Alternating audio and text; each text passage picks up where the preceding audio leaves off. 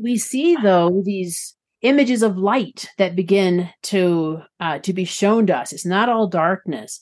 Uh, the first images of light that we have are are the war beacons that are lit, and so now you've got this uh, this almost this balance between the literal darkness and then of course the you can say the psychological darkness of the war that now is upon them with the images of light and fire and the beacons that are traveling uh, from high top to high top. And so, with that war being kindled, you also have fidelity um, right there. What are the war beacons kindling?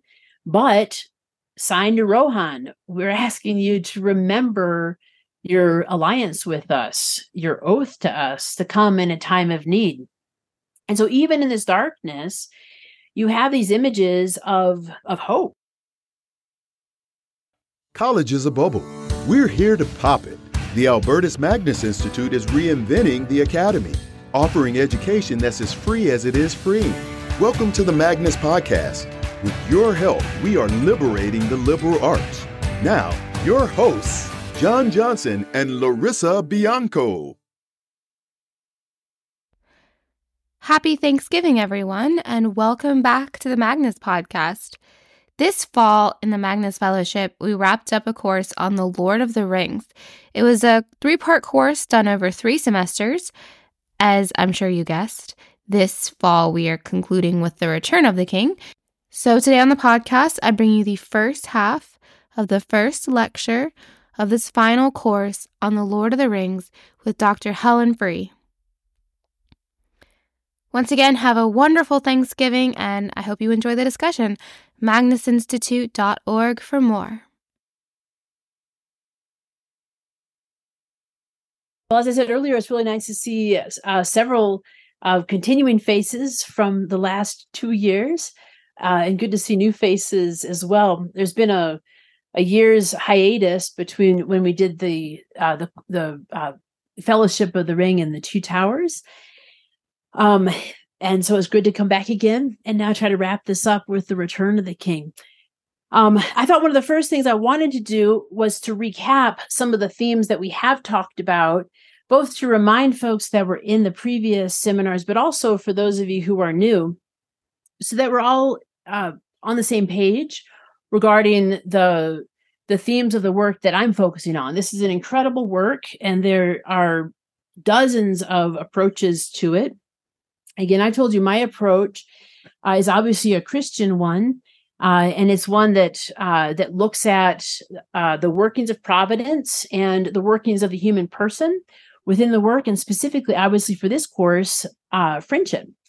So last year uh, we talked about the limitation of the human person. We talked about how you see the community always working for the good um, one of the major themes that Tolkien continues to reiterate is that people are not to be used for any reason. So the person simply cannot be used. Uh, the person has dignity uh, in and of himself. Um, and so any attempt, uh, even for the good, um, to use a person is uh, an immoral action, is a wrong action. Um, in regards friendship, just to make sure everyone understands the classical understanding of friendship. And this is just again it's it's what's called pigeon philosophy. It's really quick little bites. Um, the classical uh, definition of friendship comes from the philosopher aristotle who says that everyone wants what is good for himself. And again if i use himself I'm talking about universal hymns. I'm not just talking about masculine hymns. I'm talking about universal hymns. It's way too hard to say himself, herself, their selves. So himself.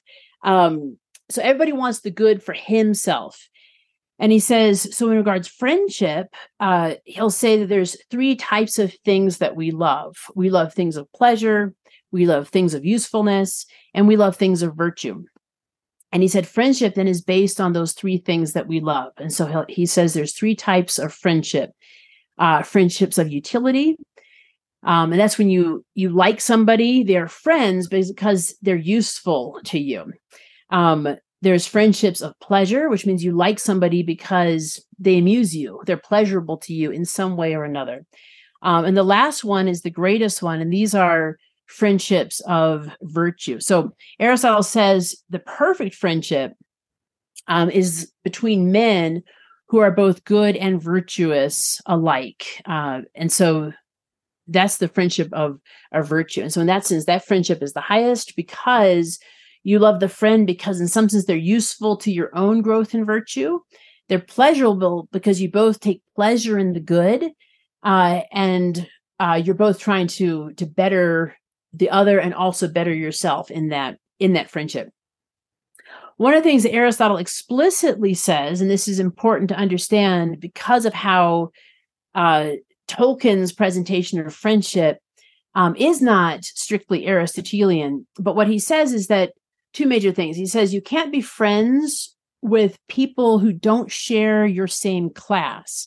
So, thus, a rich person can't be friends with a poor person um, because the virtues of the rich are different from the virtues of the poor and thus there's an inequality to them and therefore no friendship. So you have to be equal uh, in class in wealth. Uh, i think it would even go on to say you'd have to be equal in race. Um, so aristotle says you have to be equal in all these things for a friendship to take place. Um, and that's the basis for the second major thing that aristotle says which is he explicitly says that friendship between men and the gods is impossible um, because we're just too different in, regarding uh, regarding equality. Um, but what we talked about last year was that uh, who radically transforms this classical understanding or categories of friendship, but the Lord Jesus Christ Himself. Um, Jesus comes and true God and true man, and He directly counters what Aristotle presented. Because on the one hand, Aristotle is right; man cannot be friends with God um, but God has chosen to be friends with man. And so, therefore, the door to friendship has been opened uh, because of the incarnation of Jesus Christ, because of uh, the Creator Himself uh, opening that door to friendship with uh, with man. So Jesus Christ offers friendship to uh, to mankind, um, and also counters those categories of friendship that Aristotle laid out. Uh, remember, Aristotle says you have to be friends only with people of your same class. What do you see with the apostles, with the relationships that Christ has, but uh, a whole dynamic of friendship? And so that's the Christian transformation of friendship. J.R. Tolkien, a man of the 20th century, a Catholic man of the 20th century, a very faithful Catholic man, uh, he follows this Christian um, recategorization of friendship. Um, and so, in some sense, he follows the classical definition, Tolkien, but um, but even more so, obviously, he follows this Christian uh, this Christian presentation of friendship within uh, within his own relationships within the Lord of the Rings. Um, and so, I detailed last year you know, all these different relationships that are present within the work. Uh, and you see that between people who are of the same class that follows the Aristotelian model. So Bilbo and Frodo eh, are a perfect example. Their uh, habits of the same class and wealth status. Um, but then you see friendships that are very unequal, uh, such as Aragorn and Frodo, or Aragorn and Sam, um, or Elrond and Frodo. Here you have uh, nobil- nobility, aristocrats, uh, kings um, who are friends with peasants, essentially. And so you have that uh, you have that different variation of friendship that Tolkien uh, that Tolkien presents. Um, but he absolutely dramatizes this understanding of perfect friendship, and that is uh, people who want the good for the other person, um, and wanting the good for the other person results also in good for uh, for themselves.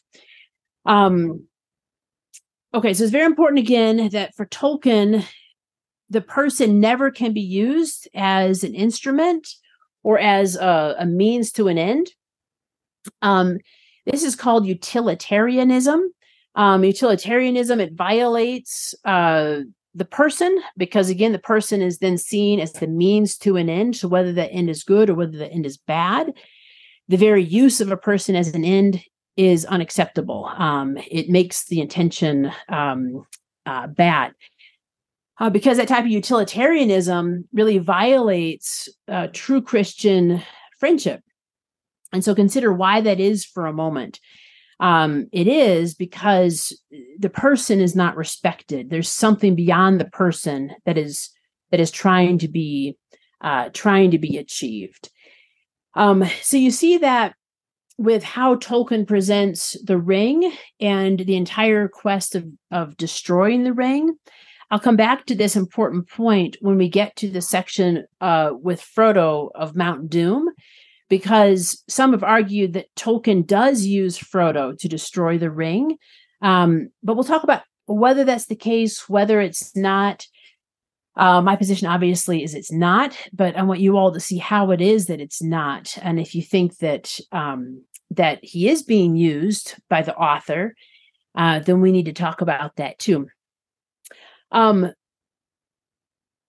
so that's the issue of of utilitarianism. But the other thing I wanted to to also both bring up for people that are new and also remind people who are who are returning um and that is that equally important for Tolkien is that the person, while being extremely important, is not the exalted individual that the Enlightenment um, makes of him. Uh, the individual is never and is not meant to be uh, an isolated self. Um, the individual is meant to be within community. And so, in that sense, the communal is part of the very definition of self. And so we see that also in Tolkien. Um, it's a it's a real problem when people are individuals, when they're apart from the fellowship, when they're apart from the community of friendship. Um, and bad things happen. So with the Lord of the Rings, we see bad things happen when the members of the fellowship are apart from the fellowship. Obviously, right now, the largest example of that from um, people who have read the whole of the book is when uh, Frodo goes off by himself to think about what to do with the ring at the end of the Fellowship of the Ring. And uh, Boromir then comes in, and Boromir now is separate from the group. Frodo is separate from the group, and then Boromir tries to seize the ring from Frodo. Um, just note as you continue to read The Return of the King, either for the first time and or for the thousandth time, if that's someone here, that um, Frodo will never again be apart or alone from the time of the fellowship to the chapter of Mount Doom.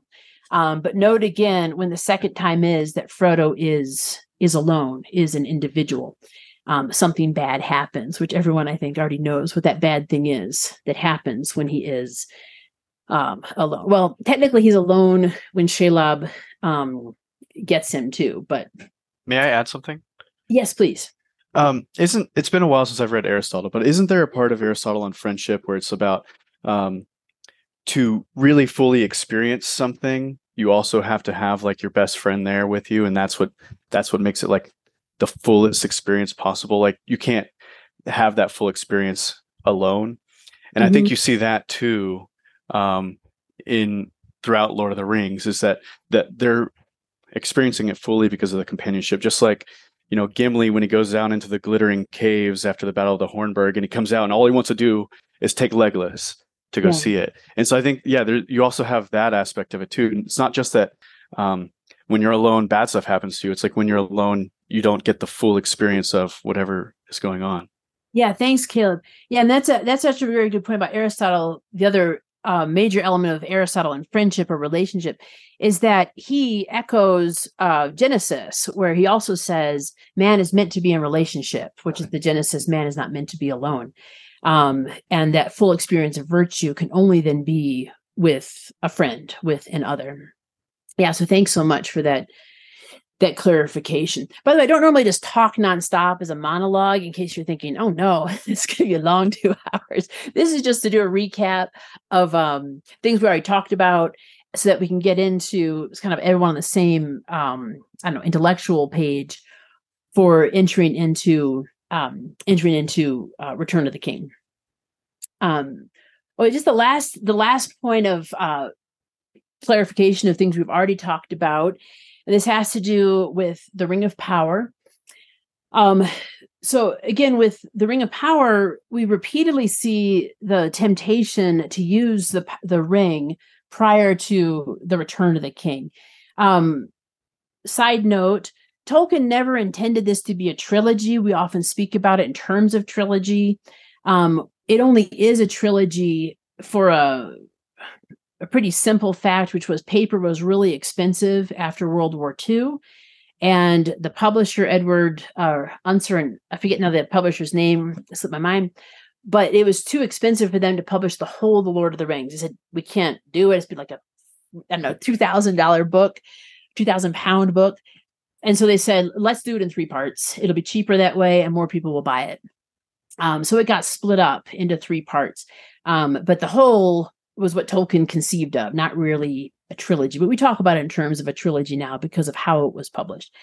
Um, so we've seen prior to the Return of the King uh, this temptation to use the ring, and the the ring always tempts people according to their own abilities, um, which is why Gandalf was afraid to use it, and Galadriel was afraid to use it. These were are immensely powerful, uh, powerful beings, um, but the ring, you know, it's kind of a reverse Midas touch um, everything it touches becomes evil. It corrupts. It corrupts everything. Um, the ring itself and the power it promises is itself contrary to the nature of friendship. So, it's just for my first initial question for you before we get into tonight's topic. Why? Why is the ring itself contrary to friendship? What do you think? it's about domination. It's mm-hmm. it's about like um, rule over others. Good. Yeah. And how is domination itself then contrary to friendship? It's an inequality. Okay, good. Who can who can who can be the one in charge? It's utilitarian. Yep, it's utilitarian. Other people are means to an end, an end to your own power. Um, very issue of the dominator is to be the one in charge, the one who has uh, the one who has power.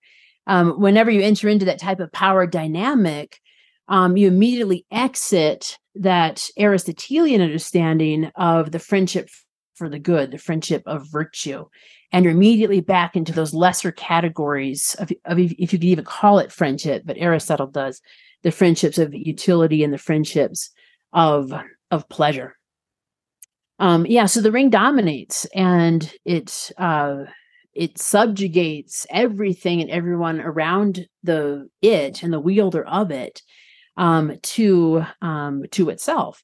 So again who is at the center of the ring but the the ring the power of the ring itself and even the wielder of the ring um, apparently is the one in charge of the ring but we see the ring is actually in charge of the wielder. We see that most clearly with the pathetic character of of Gollum slash Smeagol. Um, he calls the ring his precious, but what is he but already a slave to um, to the ring itself? So when this when when something is at the center and doesn't allow for these relationships, um, then friendship is impossible. So in that sense, it's, it's impossible for friendship um, to be in any way part of what the ring offers. Um, so there's something different. There's two different categories we have here of the power of friendship versus the power of the ring. And you already know which of those two powers ends up victorious. It will be the power of friendship that defeats what appears to be this all powerful, all encompassing, um, uh, undefeatable ring uh, evil. And it's going to be the power of friendship that does overcome the um, the power of the ring. Um, okay so before we get into tonight's seminar i'll stop and see. Do you all have any questions? Of things that i've said or um, things that i haven't said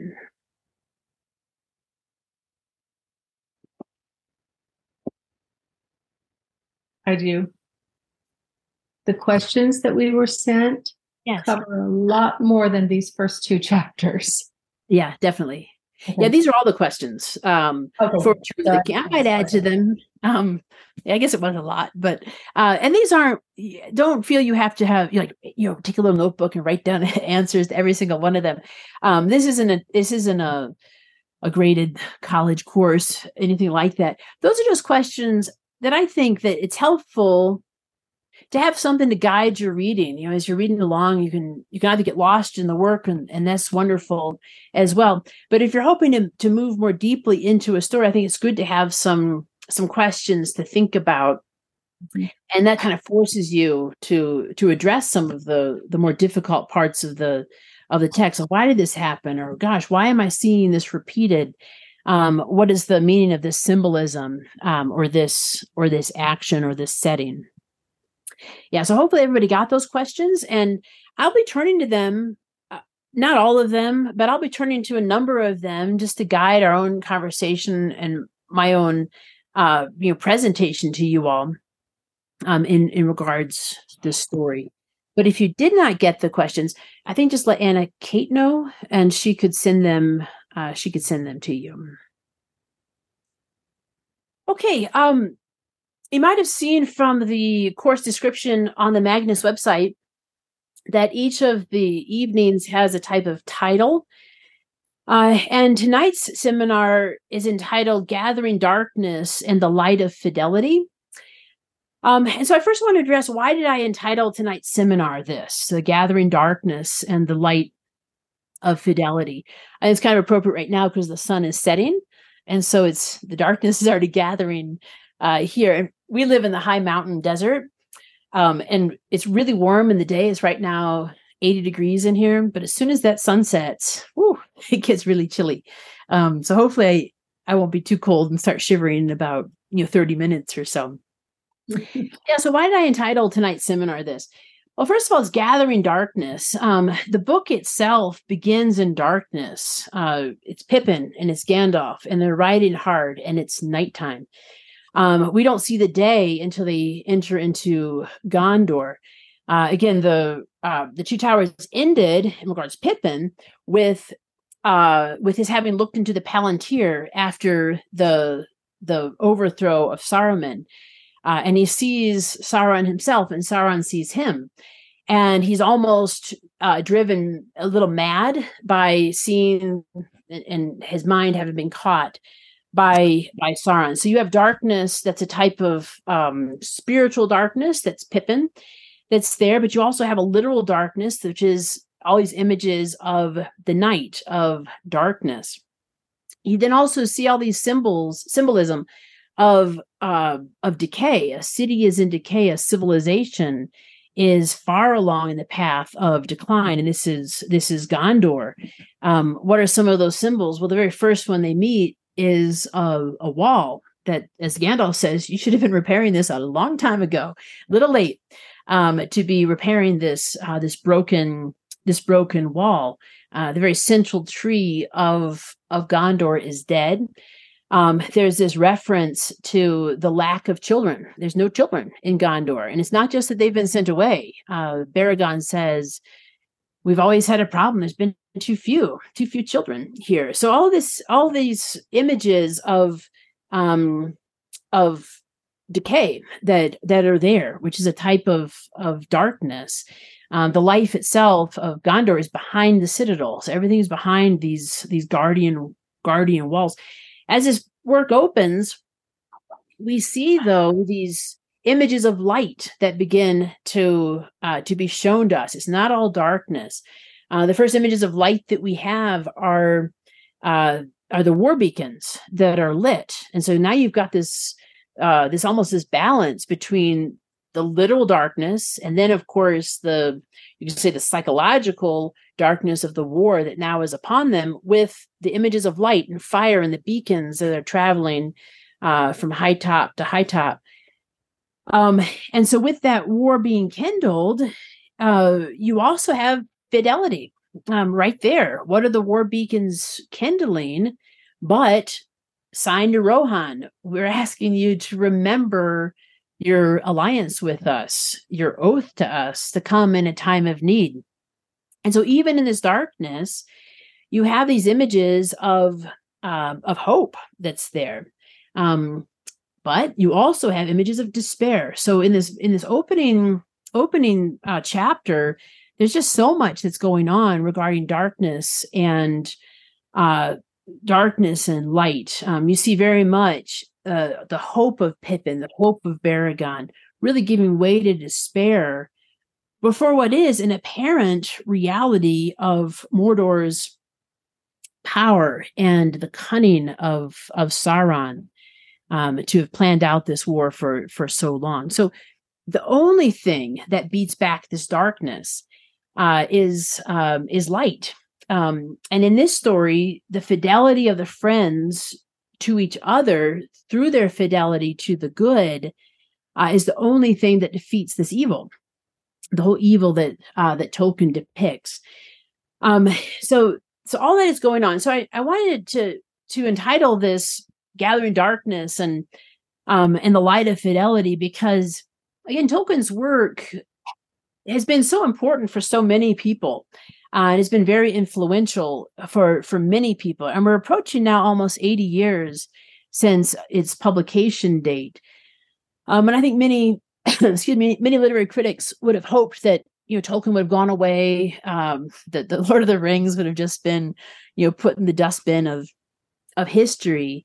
And yet, in many ways, with each new generation, or even um, you know, each new decade, I think the work itself continues to be so relevant for the for the events of the present time because it, because the work itself is universal and it's it's looking at uh, universal experiences of humankind um, that ultimately are of of human sin of the work of evil in the world that is both a combination of sin but also the presence of uh, of the devil, um, you know, working his way in a fallen world, but the overarching presence of of God as well. God has not abandoned the world, has not abandoned uh, humans.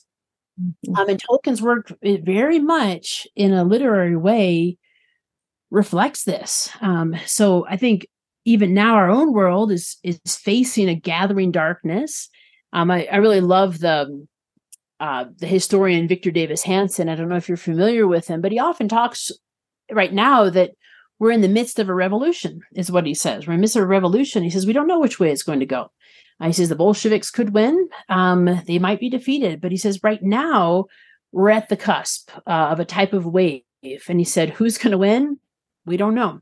But we're in the midst of it. And so, in that sense, um, we too are uh, you know, on the Battle of the Pelennor Fields. We don't know which way this battle is yet going to go. But we know that fidelity um, to what is true, what is good, what is beautiful, and to the people who God has put in our path, we know that that is part of God's plan for overcoming the darkness. Um, so, in that sense, we Tolkien's work, ourselves, we have to again remember the beginning of the Gospel of John, where he says, The light shines in the darkness, and the darkness comprehendeth it not. Um, so Tolkien's work um, puts us right in the heart of darkness, uh, but he himself, his work, presents the way out. So it's a very hopeful work.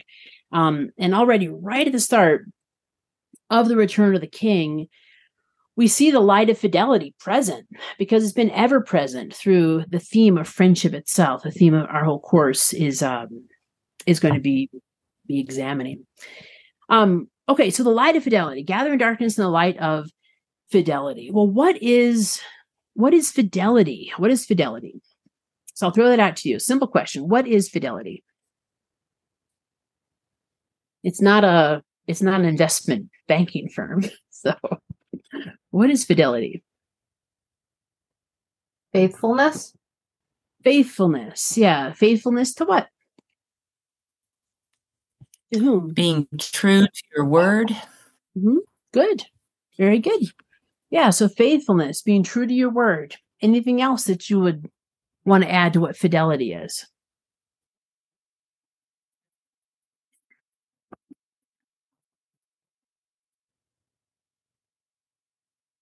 It certainly is uh, faithfulness. Uh, loyalty. Good. Loyalty. Mm-hmm. Uh, again, but to what? To whom?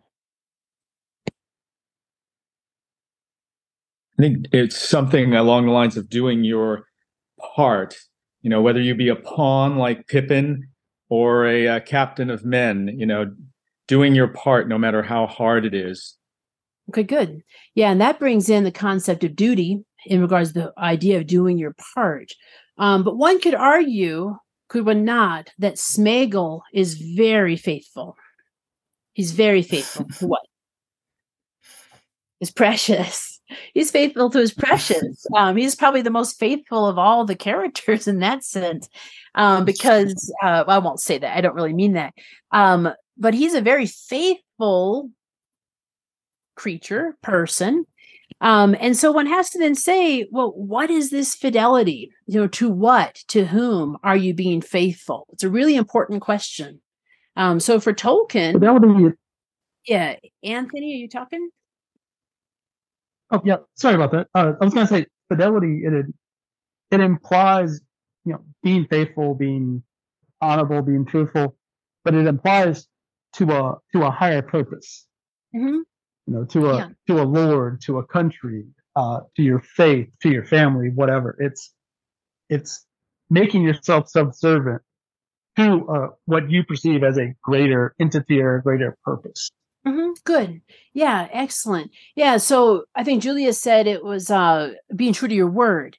Right there, it's that sense of honor and of honesty. And so you are being faithful to the virtue of honesty. Um, and all those things are things that are even beyond the self that you're giving your your faithfulness to. Um, obviously, in the Christian understanding of fidelity, you really ought not to be faithful to things that are wicked or things that are sinful.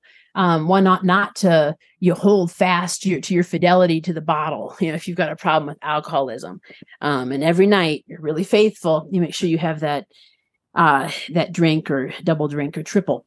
Um, those are fidelities that are no longer virtues, but are vices, and they fall into a different category.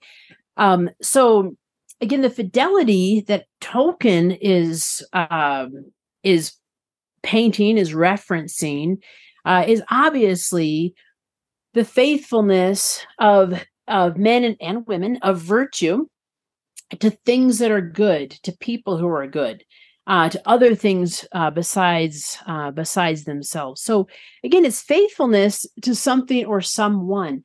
Uh, obviously, to have that be there has to be temptation to not be. Um, one can't really be faithful to something if there's no real temptation not to be faithful to it. So, in that sense, yeah, Helen, I, I, one thing, it, it, requires a freedom, does it not? Like Gollum isn't really faithful in a sense. We, he, he's habitual, right? He's consistent. But there's a freedom and fidelity, I think. We do, do have the option to choose other, like the Blessed Mother, right? She was free. It could be otherwise and I think that's an important part to something being seen as really faithful. Yeah. Mm-hmm. Yeah, absolutely. Thank you so much, Shauna. Yeah, and that's also the point then regarding you have to have you have to have a temptation of some sort. You have to have the temptation not to be faithful in order for the for the virtue of fidelity to kick in. Um, because otherwise there's nothing there for you to choose. Um, so fidelity requires a type of temptation, a temptation to betray the person um, to whom you gave uh, an oath or um, or a vow. You know, sometimes I think about fidelity, we often think of talk about in terms of, of marital fidelity. That's often where you where you hear that word. Um, and I recall a time when I was in graduate school, and there was a, a Catholic married couple uh, whose marriage was breaking apart, and I'd already left uh, graduate school to start at Hillsdale College, which is where I first worked. And when my dad was, he was dying of cancer. And I remember saying to my dad, Oh, dad, could you pray for this couple? Because, you know, the husband's been unfaithful to the wife and their marriage is breaking up and they have, you know, many kids. And I, I remember my dad said, he said to me, he said, fidelity is not that hard. He said, you never betray a friend. Um, and I thought about that a lot. You know, fidelity isn't that hard. You never betray a friend. Um, so that I think really is a good segue into what we, what we should start talking about tonight. Never betray a friend. Um, and in that sense, it's not it's not that hard. um, a little bit of self, uh, a little bit of self denial. So let's think about these images of fidelity that are presented to us throughout these first of the two chapters. Um, maybe you can think about it from you know chronologically, beginning to end. And I'm tossing this out, um, tossing this out to you.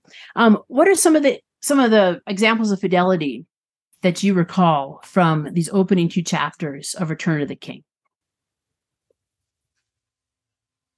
Um, I think in in both chapters you see um, uh, Pippin missing Merry and Merry missing Pippin. I think mm-hmm. in both of them, and both wishing they could be like experiencing the thing they're experiencing with the other. Good. Yeah, and that goes back to your point about what Aristotle says about the the only fullness of enjoyment is with a friend. Yeah, very good. Yeah, and if you recall about that too, they didn't part under the best of terms. Uh, Merry was mad at Pippin, um, and they left their friendship was left in a type of anger um, one to the other. Um, that gets resolved in these in these two chapters as well. They regret it. Mm. They wish for the other to be there. Good. What other examples of fidelity? Um, Don Roberto. there's uh, Faramir is out, you know, doing his duty, you know, obeying his father, despite uh, you know maybe having different ideas about what the appropriate course of action would be at that point. Okay, good. Yeah, so we have the reference to Faramir, who of course will come in uh, more to the full as this as this uh, last of the of the three works continues. What other examples of fidelity did you pick up? Oh, we also see um, Merry and Pippin. Mm-hmm. They both uh, uh, swore fealty they to uh, their respective lords. Yeah, exactly and right. So yeah. that's uh that's uh, another um, oath of fidelity. Mm-hmm. And also, you see it again later the with um, talk of Aragorn and the lineage back to um, is uh, Isildur and the, the the paths of the dead.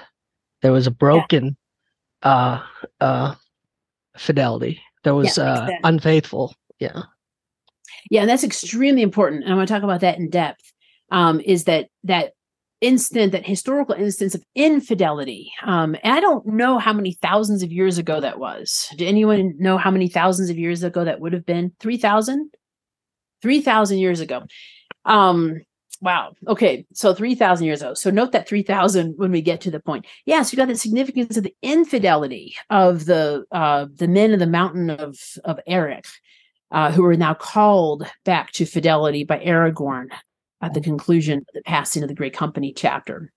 I have um, another example. Colin, excuse me. Another example, speaking of the paths of the dead, when Aragorn said, We're going to go through the paths of the dead, and everyone went, What? You're doing that? And that Legolas and Gimli said, We're in. Yeah. Yep. That was, that was fidelity. Well, remember, they they even said we're in before he said where he's going. He said, I'm going to go to, and uh, Gimli Legolas says, We're in. And then Aragorn said, I'm going to go to the past the dead. and they said, oh, well, we're still in. Uh, and so, yeah, you have that fidelity of friendship um, just so often, even in these first um, these first two chapters. Um, good. Any other any other points that you want to make about fidelity? I have a couple that I'm going to point out. Oh, okay, Austin, go ahead. Oh, okay. Um, sorry. Well, someone mentioned Pippin uh, swearing fealty to Denethor, but I think also this that, that that's coming out of a out of a respect for Boromir's sacrifice for him. So there's kind of that's kind of a following up of that uh, fidelity to each other in the fellowship. Yeah, that's great. Yeah, again, more fidelity of friendship that's present. I think there's also um, Eowyn wanting to kind of like swear fidelity to Aragorn, but he's he kind of rebuffs that because it's not like inappropriate like it's not he, he doesn't re- return it. I, he couldn't he can't return that fidelity i think and so there's kind of that as well. Yeah it's inappropriate. Yeah we'll yeah. talk more about the aragorn Eowyn relationship i think next class um is when Eowyn really comes more to the fore with uh with her behavior. Another thing too i would uh probably add to uh caleb's point there is that well part of the rebuff of Eowyn is that Aragorn shows his actual fidelity for um, her father and her brother, and since they were not there and he was in haste, yeah. he um, he w- he was adamant on her not going. So in one sense, he was uh, not being able to return the fidelity. It was actually put in a positive light or in a, different way as fidelity for the father and um, her brother. Mm-hmm. Yeah, and even in that scene, it's a it is a a scene where they're also talking about duty, but duty and fidelity are I think are very closely linked. Um, he chastises her a bit, and he says, uh, "If there was a man that was in your place, he couldn't just leave because he wanted to be in the battle. Uh, you agreed to this, and and Theoden is trusting you." Um, yeah, so she's an interesting character, and we will definitely um, we'll definitely get to her. Um, what about Gandalf? What about Gandalf? Yeah, you actually you see Gandalf's fidelity to Middle Earth as a whole. Yeah. Like how he, he points out to Denethor that, you know, he's a steward as well and he has a far bigger realm that he's he's hoping for and looking at.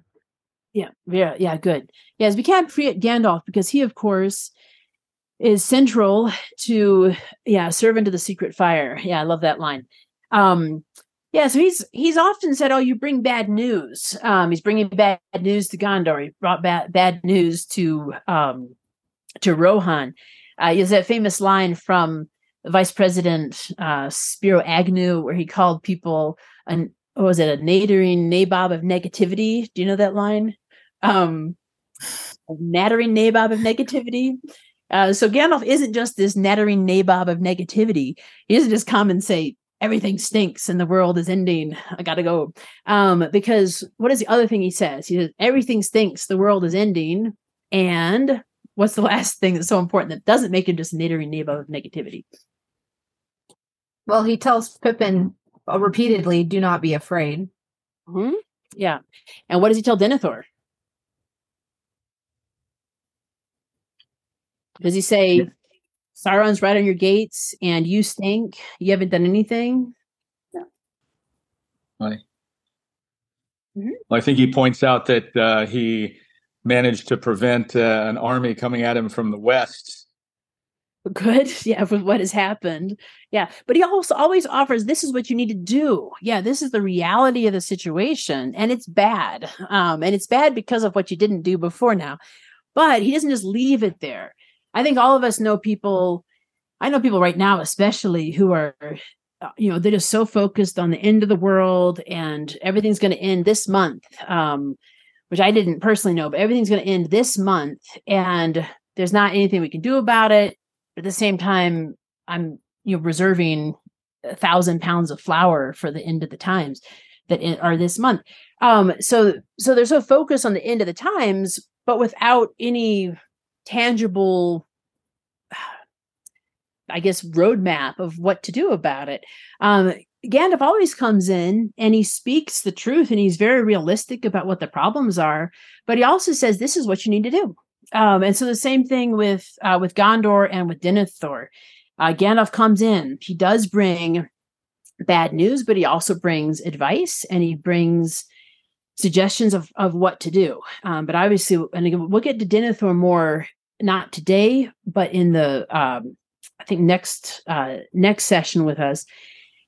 Um, and so we can talk even more about Denethor. Um, but obviously, Gandalf and Denethor will come to uh, heads uh, regarding action and and behavior. Yes, this whole opening of the story is filled with the mm. light of fidelity, while also really presenting this uh this fear this palpable fear of what is happening. And that is the the growth and the uh the forward motion of Mordor and uh and the realization of of what that's going of what that's going to bring. But Tolkien never leaves us in that place of despair because in some sense he can't. Um as a Christian and all of us as Christians you can't be left simply in that place of darkness because of you know the promises of our Lord and the promises even of the Christian life um, regarding the uh, the immense power of of the good. Yeah. and if I may say, in his own in his own life of having just passed through, you know, the Battle of Britain and the uh, terrible times that um, the world had had seen, and out of that, uh, you know, horror, they pa- had passed into a, you know, some time of hope. Good. Yeah. When Tolkien himself, in his own youth, serving uh, as a second lieutenant in uh, in World War One, as well. So this is an author who is personally uh, experienced in war and really the worst types of war, um, which would be the World War One, both use of um, of gases to uh, to destroy the enemy and maim them in, in horrific ways, but also the hand to hand entrenched combat um, that Tolkien was a witness to, uh, and just that extreme carnage that uh, World War One particularly is known for. Uh, World War II, of course, is known for its immense carnage. Um, but for Tolkien, he wasn't himself a participant, but he was a witness to see the carnage of, of civilization to civilization, just the complete destruction, uh, both Britain to Germany and Germany to Britain, of whole civilizations and cities, and the beautiful things uh, destroyed. Um, okay, so let me stop there and see. Do you all have any any questions about what we've been talking about or points that you want to make?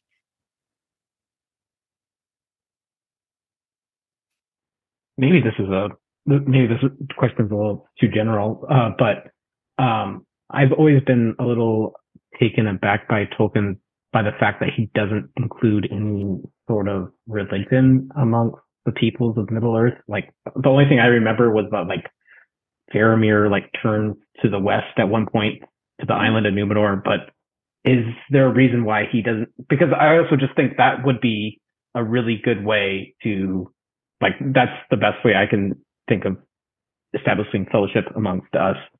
Um, so is there a reason he doesn't have uh, religion play a role in the Lord of the Rings? Yeah, no, that's a great question. Uh, and in fact, in uh, Tolkien's own letters, he talks about how uh, he consciously in the revisions of the lord of the rings actually removes any explicit uh, mention of uh, of christianity and of, uh, of the christian faith um, and the reason why he does this is that he one does not want to create a type of com- competitive religion to christianity which would be the religion of middle earth for instance um, he does not want to do that because he recognizes the supremacy of Christianity.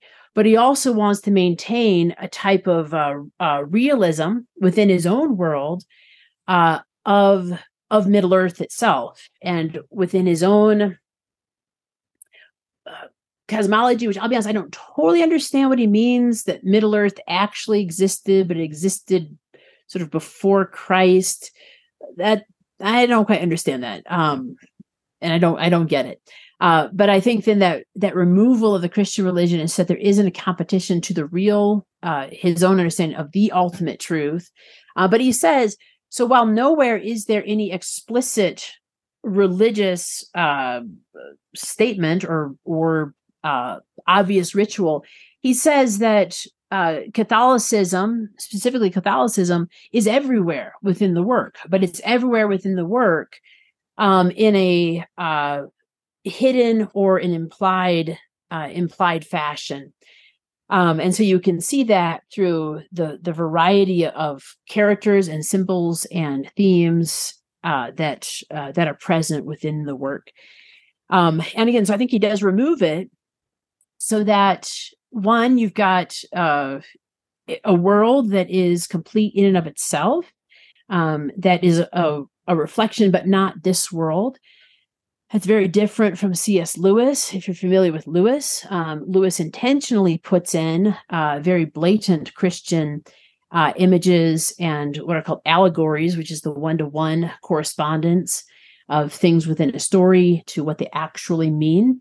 Um, Tolkien hated allegory. We talked about that a bit uh, in the last two um, the last two sessions he hated allegory and so i think that's the other thing too is he does not want to impose this uh, the christian worldview onto the reader i think he wants the reader to be within that christian worldview almost without even knowing it because not not for any I wouldn't even say for any evangelical reason. Uh, Lewis had an evangelical reason. He wanted to convert people to Christianity because it was true. Um, Tolkien, of course, believed Christianity was true, but he felt that people needed to come to it without any type of tricks or deception. I think you can see, um, like, while there's not like explicit religion, you can see there's like these little lines and half sentences where it's like God's hand. Like, so I just, I'm rereading the fellowship to my son right now. And I just read this line the other day where, um, right after Frodo and the hobbits get to Tom Bombadil's house, and um, Frodo says, "Did you hear me calling, Master, or was it just chance that brought you at the moment?" And then it, Tom stirred like a man shaken out of a pleasant dream. Eh, what? He said, "He did I hear you calling? Nay, I did not hear. I was busy singing. Just chance brought me then, if chance you call it." And so I think there's all these little hints that it's really God's hand guiding these characters and guiding these events, but Tolkien never comes out and like says that it was God behind this. It was God that put Tom Bombadil in this place in this moment when you needed him and stuff like that. Yeah, and I think Caleb that that that uh that workings of providence that are throughout the Lord of the Rings in really a masterful way um, is itself Tolkien's sharing of his own experience. Uh, again, through a very tumultuous, very violent, um, very death ridden century, the 20th century um, but his own experience of the love of God that's that's there even in you say the proverbial trenches of of World War World War One. I. I spoke a lot about his biography. I think in the the very first the first of these classes that I led. Um, but but yeah, just because religion is not explicitly within the work, uh, in no way means that the author was trying to deny his own Christian faith. Rather, because he believes it so fully, it's almost like the world that he creates necessarily comes from his own worldview um, as a as a Catholic Christian artist. Um, he can't separate the two. But unlike Lewis, he doesn't feel the need uh, in fact, he again he didn't like. He thought it was a type of tyrannical behavior of the author to the audience to force uh, allegories on them. Um, so instead, there's so many. Uh, Gandalf is not Christ. He is a Christ-like figure. Um, Aragorn also is a Christ-like figure. Frodo is a Christ-like figure. Sam is a Christ-like figure. All these Christs are in uh, are in the are in the work or in the are in the story. So you can't just say, "Oh, Aslan is, well, you can, Lewis. Aslan is Christ. Um, that's what Lewis wants you to see. Um, Tolkien wants you to see that, in some sense, Christ is in all of these figures, um, but other other elements are within these characters as well, um, because of the richness, um, even of the the Catholic Christian Catholic Christian worldview. But but yeah, that's a common it's a common complaint against Tolkien. But it's also one of the reasons why I think Tolkien's work has been so popular with Christians and secular uh, secular readers alike. Um, both sets of readers can find a, a common truth within the story, um, which I think is a is a good thing. The Magnus Podcast is a production of the Albertus Magnus Institute, Incorporated. To learn more way more by becoming a fellow today. Visit magnusinstitute.org. Copyright 2023, Albertus Magnus Institute, Incorporated. All rights reserved.